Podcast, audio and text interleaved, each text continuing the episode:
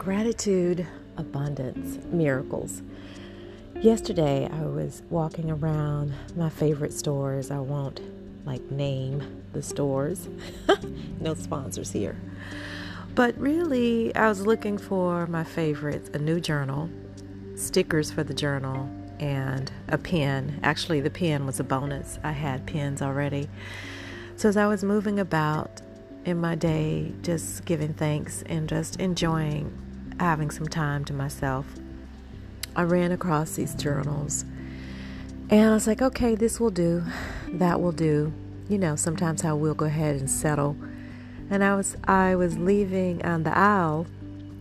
I noticed this journal that says you belong among the wildflowers.